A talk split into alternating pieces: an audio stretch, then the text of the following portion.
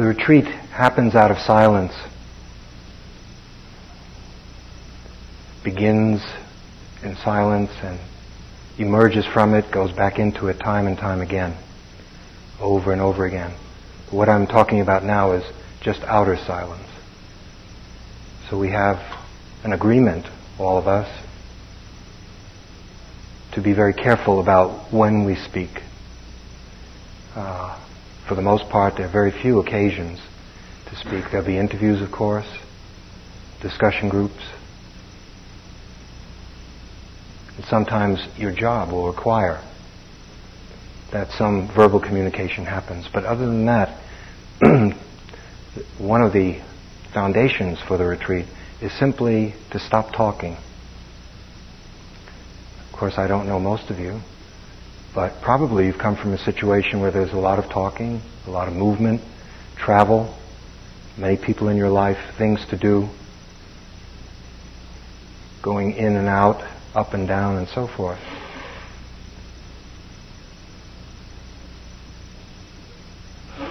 Here we have a community of people. We're a, temporary community, you could say, for almost 10 days. We're practicing together. And the heart of Buddhist meditation has to do with self-understanding, self-knowledge. Wouldn't that be better done alone? After all, it's about me. I want to understand myself. So why crowd together like this, so many of us? Certainly one way to get to know yourself is to be alone. But it seems the lessons of history have taught us, really thousands of years, many generations of meditators, many, many who've come before us, have learned that apparently it can be very, very helpful, even ingenious, to bring a group of people together, even though the purpose is for you to understand yourself. So we have an unusual kind of group. We're alone, and yet we're very much together.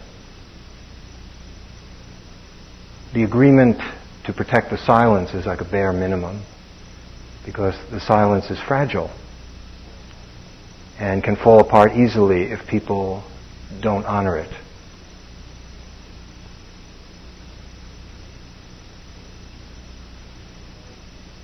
And although you'll be encouraged over and over again and be given some techniques, all of which have the same effect, the same direction, which is to turn your attention around to experience yourself, your breath, the state of your mind, the state of your body, or if you're in a social situation, alertness. So all of us will be encouraged to remain present, primarily to ourselves, as we do things together. Now, that can be very, very helpful, otherwise we wouldn't be doing these things. It would have died out a long time ago. It's been found to be extremely useful. One of the main ways in which it's useful is simply to have company to take a look into ourselves. Because even though perhaps everyone in this room agrees how, of the importance of self-understanding, because our actions flow out of us as we are, the degree to which we are confused or clear will have an effect in terms of the actions that flow out from us. And probably everyone in this room agrees to that, and most universities agree to it, and all f- philosophers agree that it's very important to understand yourself. Socrates, a life unexamined is not a life worth living. And yet, despite that, there aren't long lines of people queuing up to do it. We see long lines of people queuing up for all kinds of other things. But relatively speaking, this may seem like a lot of people. But you know, it really isn't. So it seems as if the journey of self-understanding has some difficulties involved. Fear of ourselves, lack of confidence, and so forth. And when we come together like this, even though we don't talk very much, just the fact that we practice together, and you'll see for those of you who are staying longer, but even for the weekend, it's unrelenting. You know, we just be moving from one activity to, to the other together sitting and walking and eating and working over and over and over and over again. And so that kind of support has proven to be invaluable for all kinds of people over the centuries.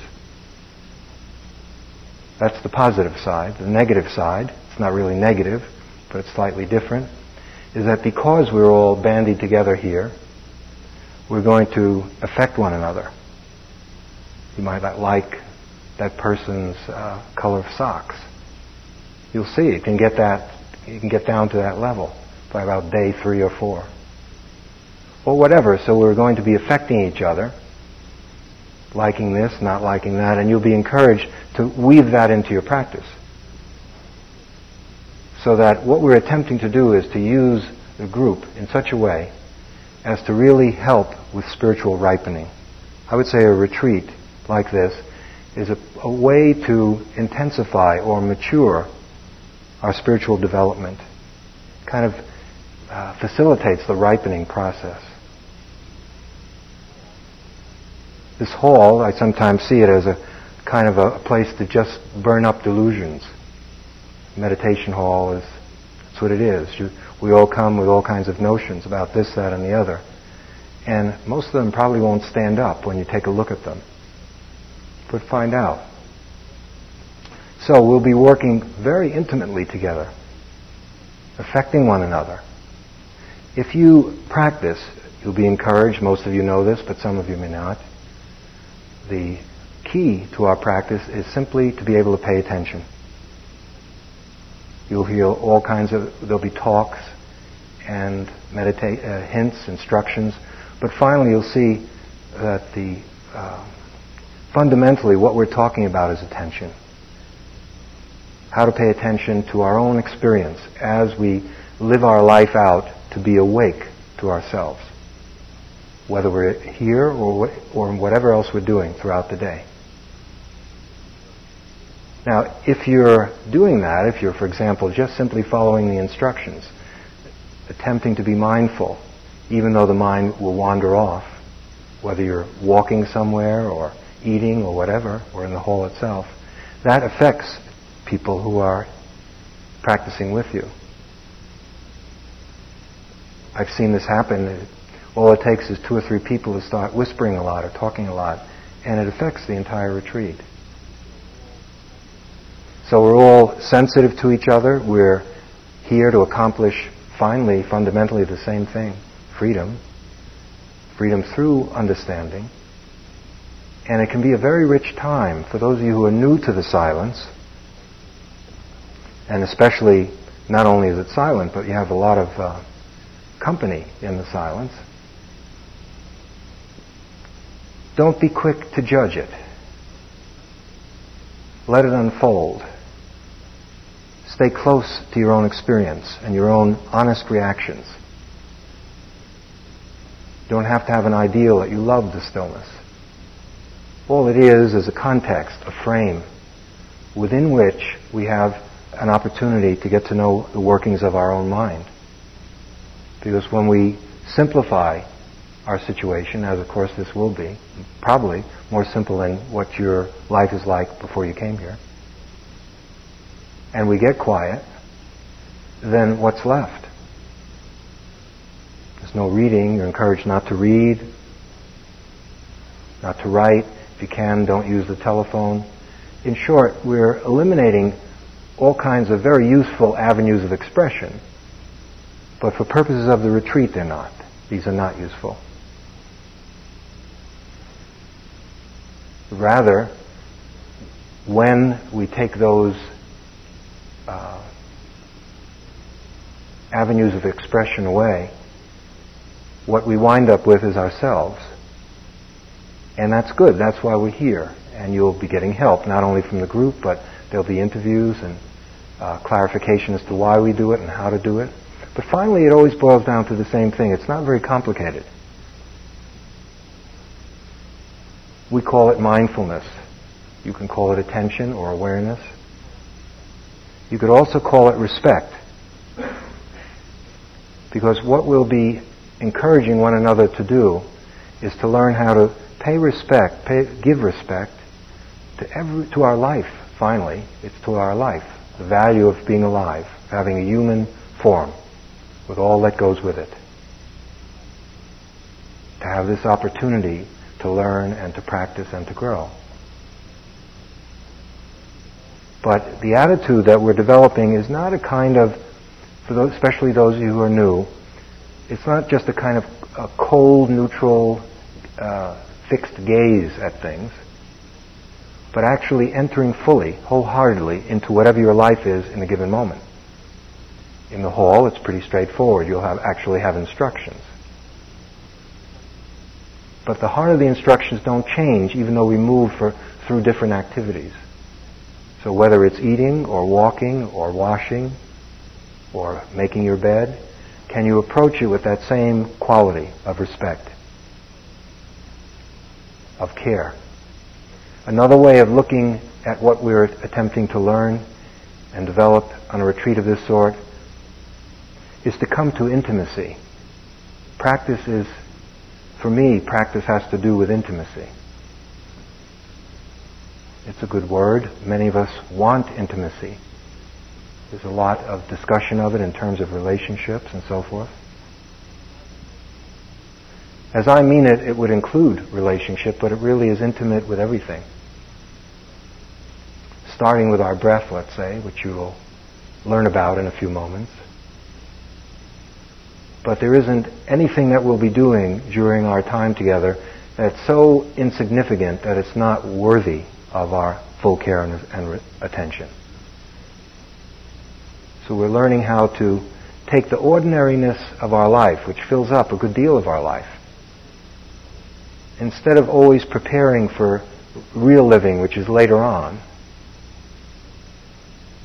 If we do this, then later on something will be really exciting or valuable or important. We take our life just as we find it, from moment to moment, as the treasure, even when we're suffering, as you may find you're suffering. If you, those who are, I wouldn't say it's limited to nine or ten days, it can be a weekend, of course. Probably all of us will go through the full range of human emotions.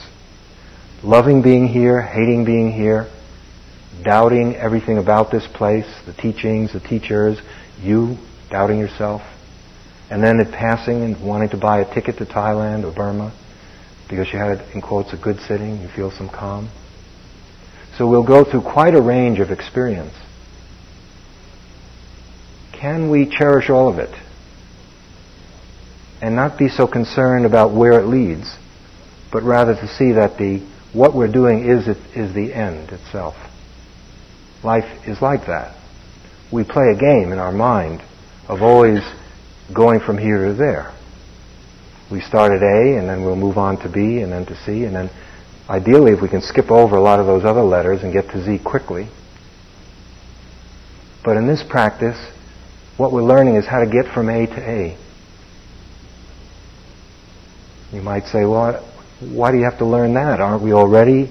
If you're in A, that's where you are. Maybe. But sometimes when we're A, we're in A, our mind's on Z or on C. And so we're learning how to take up whatever it is that makes up our life in a given moment and to give full care and attention to it.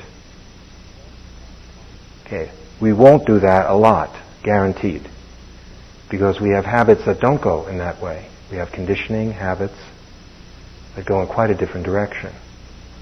And the practice, and part of why it's so valuable to do it in a group, is that we'll all bring each other back time and time again to this moment, to just this, whatever that this is. And so very quietly, carefully, little by little, the work of self-understanding gets done. In this particular retreat, we have the opportunity to simplify our lives. Perhaps your life is complicated. To slow our lives down. Perhaps your life is fast. And to begin to allow things to surface and to settle and to come to take stock of ourselves. Now, the heart of the practice is this capacity to be awake with your experience now. Just this, whatever it is that's happening right now. From that point of view, those of you who've been practicing for 25 years and someone who just walked in to keep warm, we're all in the same place. And whatever you brought into the retreat is perfect to practice with. Couldn't be better because it's you. And the materials of our practice right now are not Buddhism as ideas, but actually the true Buddhism has to do with self-understanding. And so, however you came to this retreat, maybe you think your mind is wild, or maybe you think you have a lot of trouble in your life, or you have a hard time with silence, and you have doubt, and so forth. Perfect.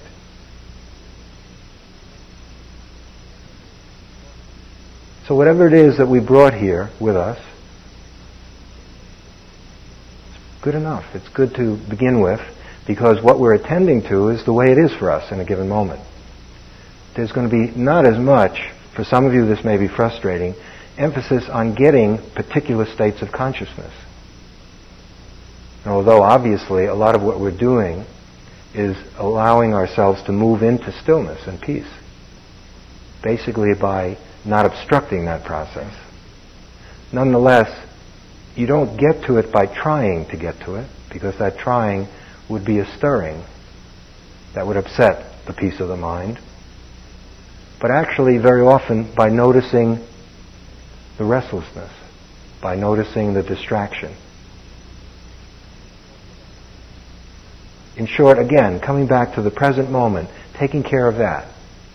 And if we do that, that's the dynamic power of the practice comes out of the energy of the present moment being fully experienced, not an intellectual goal that you're striving to attain in a very profound way as only now. It keeps being like that. Have you noticed? And life keeps insisting on being just the way it is from moment to moment. When something's over, it's over. Completely. We cannot bring it back. And something that hasn't happened yet is not here. So, life, as it keeps insisting on being just the way it is, that's our subject. That's what we're learning to relax with, to get to know, to become more intimate with. And what is being said in all the teachings, the Buddha and the many great teachers, ancestors who've come down through the ages to pass on the same message and help, is that it is possible for human beings to become free, to free themselves from unnecessary torment, suffering. It's possible. We all have immense potential. It's possible to tap that potential, to realize it, to express it. And it's up to us to do it.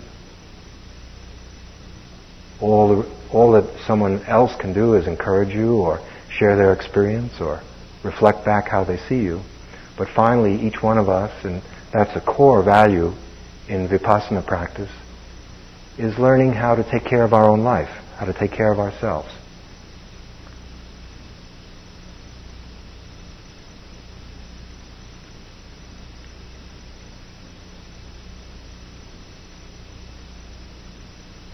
Okay, Narayan has a few words to uh, add about before we move into the instructions themselves.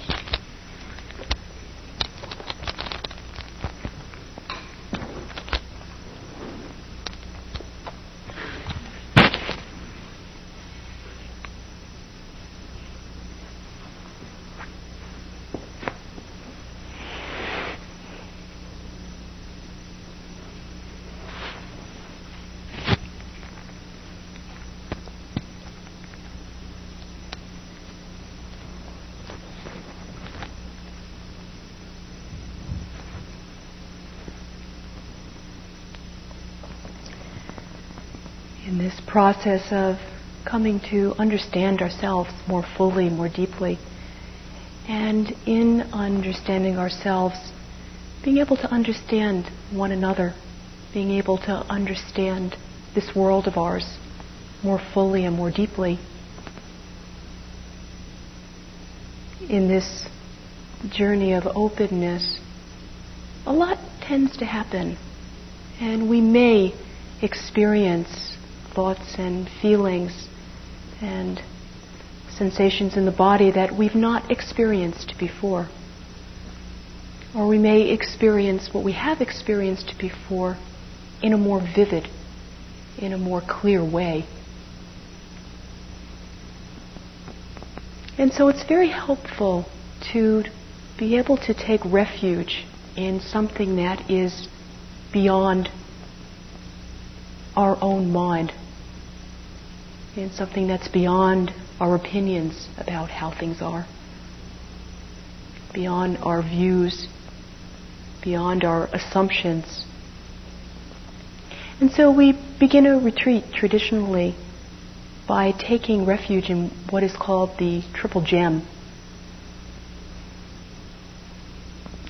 We take refuge in the Buddha. The Buddha, not so much as a person who lived 2,500 years ago, although if this is meaningful for you, then great. But much more than this, it's taking refuge in Buddha nature. It's taking refuge in the unconditioned, in that which is underneath conditioned phenomena.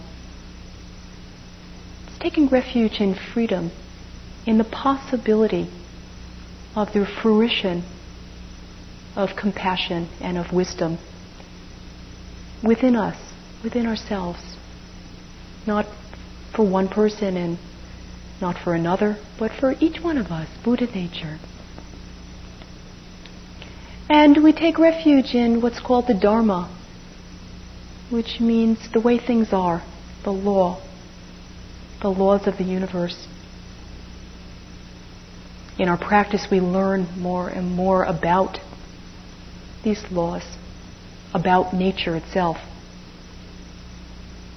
And in learning more and more about nature itself, we learn how to come into harmony with how things are rather than pushing against.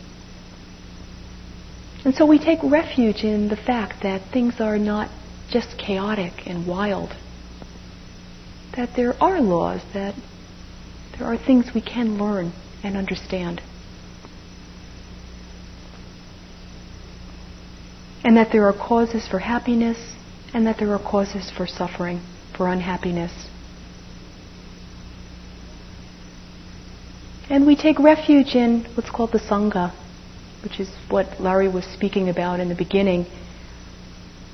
It's us, this community, right here and now, nurturing one another, helping one another, helping us stay here, helping us stay seated in the midst of whatever it is that's occurring.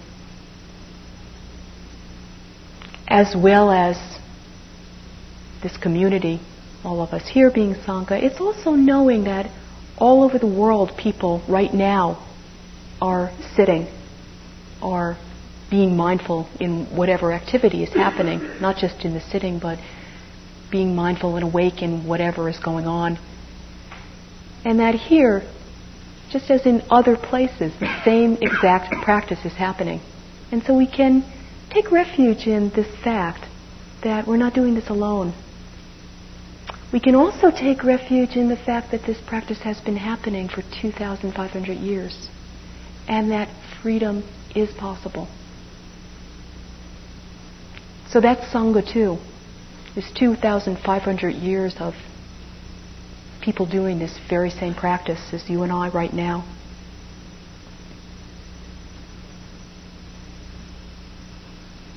One aspect of Sangha is working with the precepts because working with the precepts allows us a certain spaciousness, a certain freedom in our own practice. And it's a freedom that we also give one another. And so we take the precepts as a way to support our own practice and to support the practice of one another. The first precept is to not destroy life, to not harm life, however small that life form may be. The second is to not take that which doesn't belong to us, that which hasn't been freely given to us. The third precept usually means to not misuse sexuality, to use sexuality in a way that's non harmful.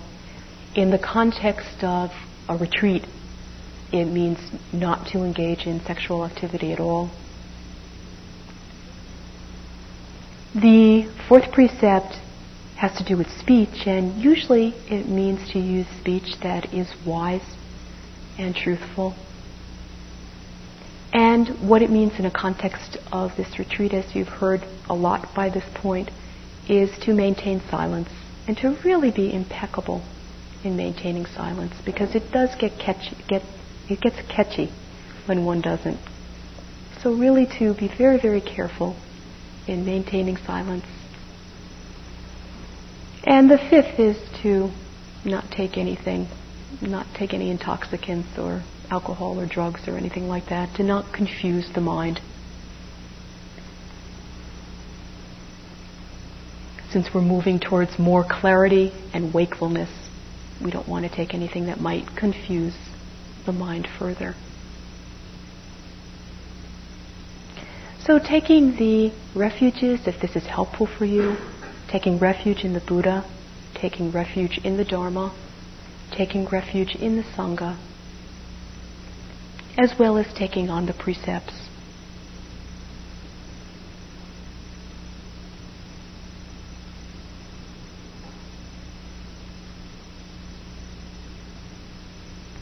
We'll move into a little bit of sitting right now with the initial instructions. Um, it won't be a long sit. We know that you've come from different places.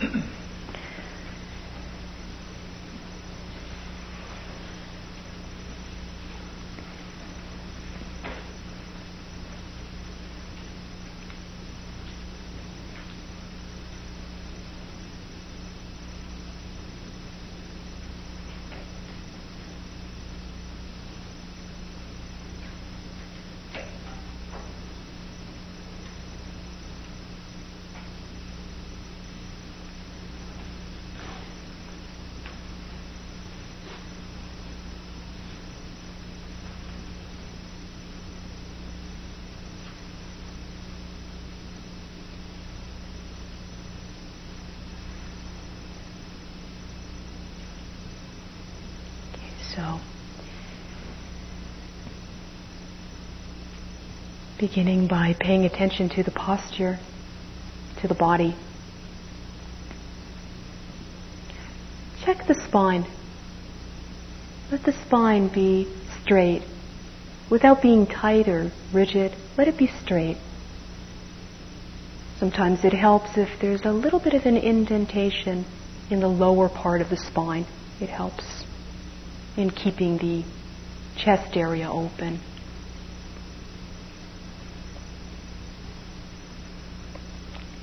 The legs can be in any position that's comfortable for you.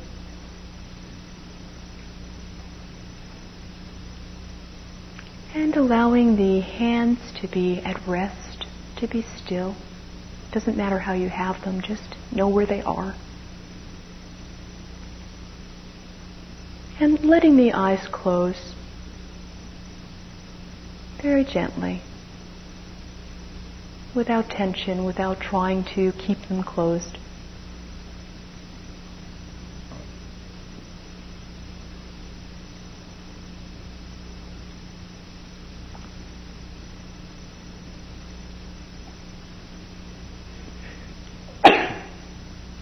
Bringing the head up so that the back of the head is so that there's a straight line between the back of the head, the neck, and the spine itself. It's best if the head is not up too far or down too far, just right in the middle. And settle into the posture. Feel the body sitting right now, just sitting.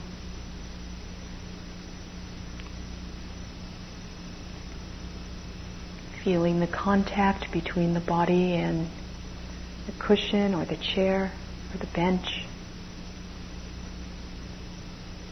Feeling the contact between the legs and the mat. Just sitting.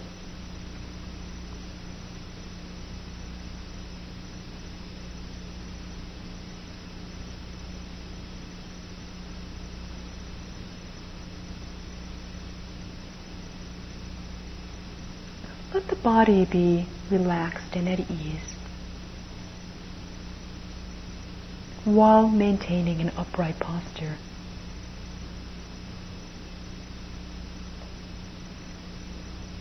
Let the shoulders drop.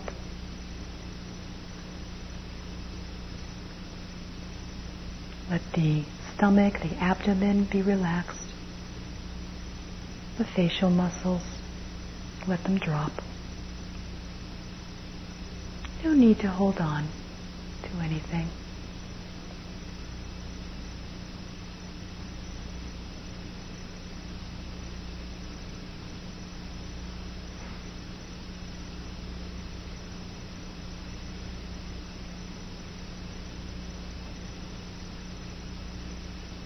And out of this sense of being in the body connecting with the breathing, connecting with the in breath, connecting with the feeling of the out breath.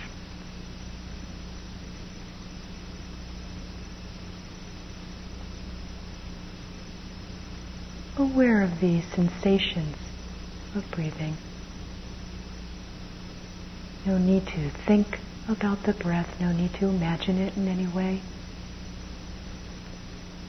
to feel the actual sensations occurring with this in breath, to feel the actual sensations occurring with this out breath.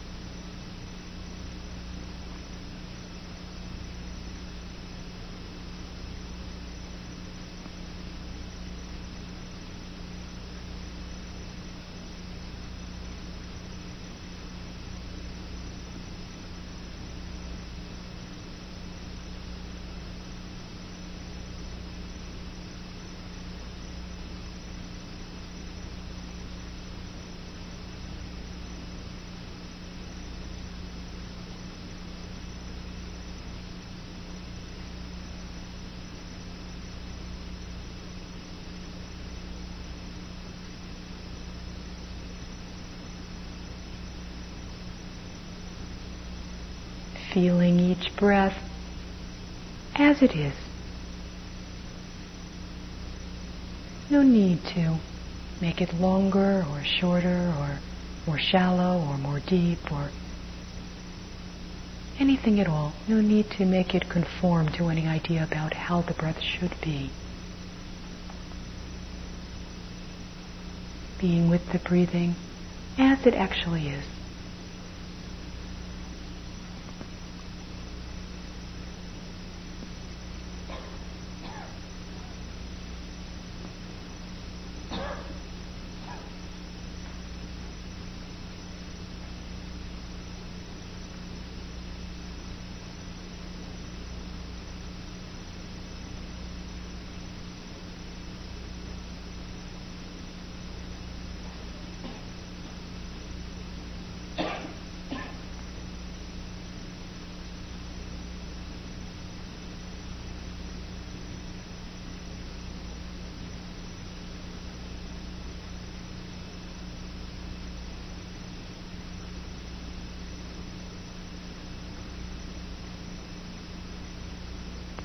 Might be aware of feeling the breathing more in one area of the body than in another. You may be aware of it most clearly in the nose as the air goes in and out of the nose. You might feel it most clearly in the chest or in the abdomen.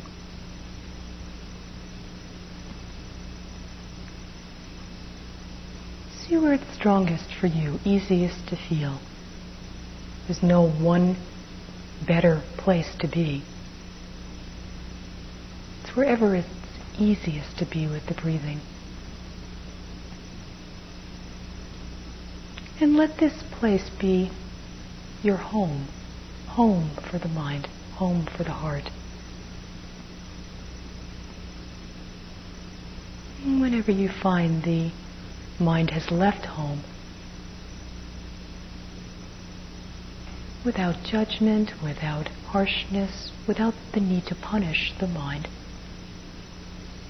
for having left, just guide it back.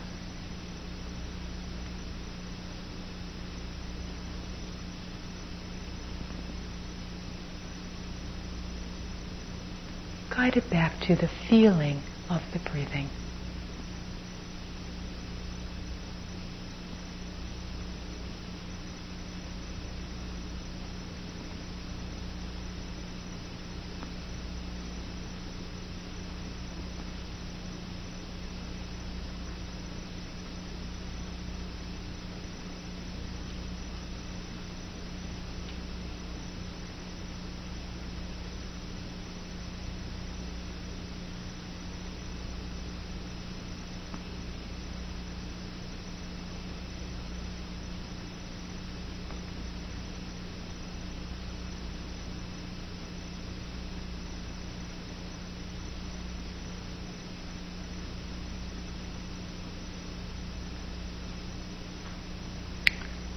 No need to be concerned about thoughts arising and passing away, moods or emotions, feelings, other sensations in the body. It's not that the world stops just because our intention is to be with the breathing.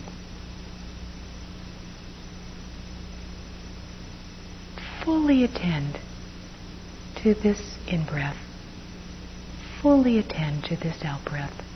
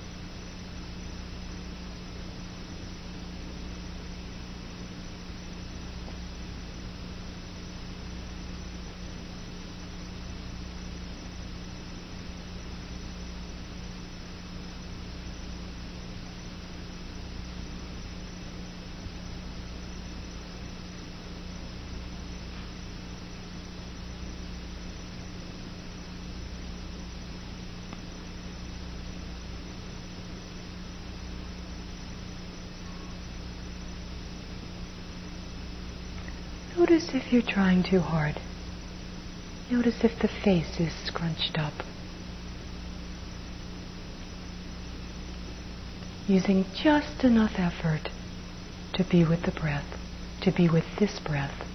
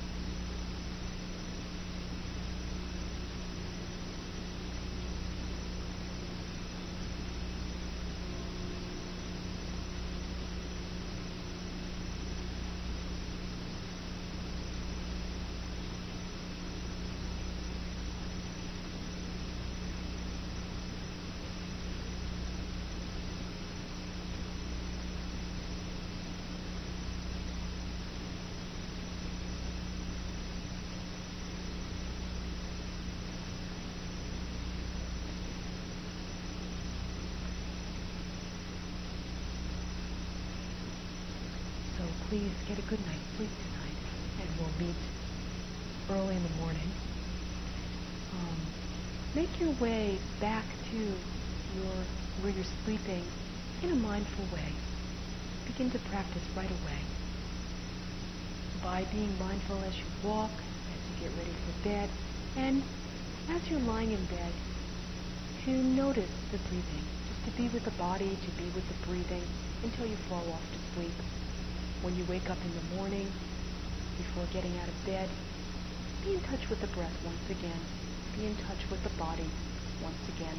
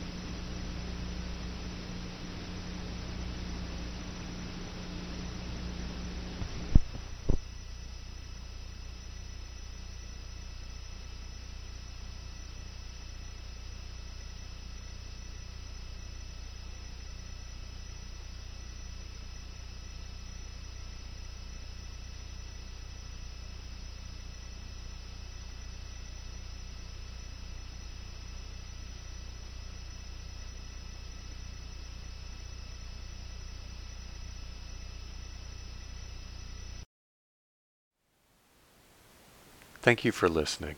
To learn how you can support the teachers and Dharma Seed, please visit dharma dharmaseed.org slash donate.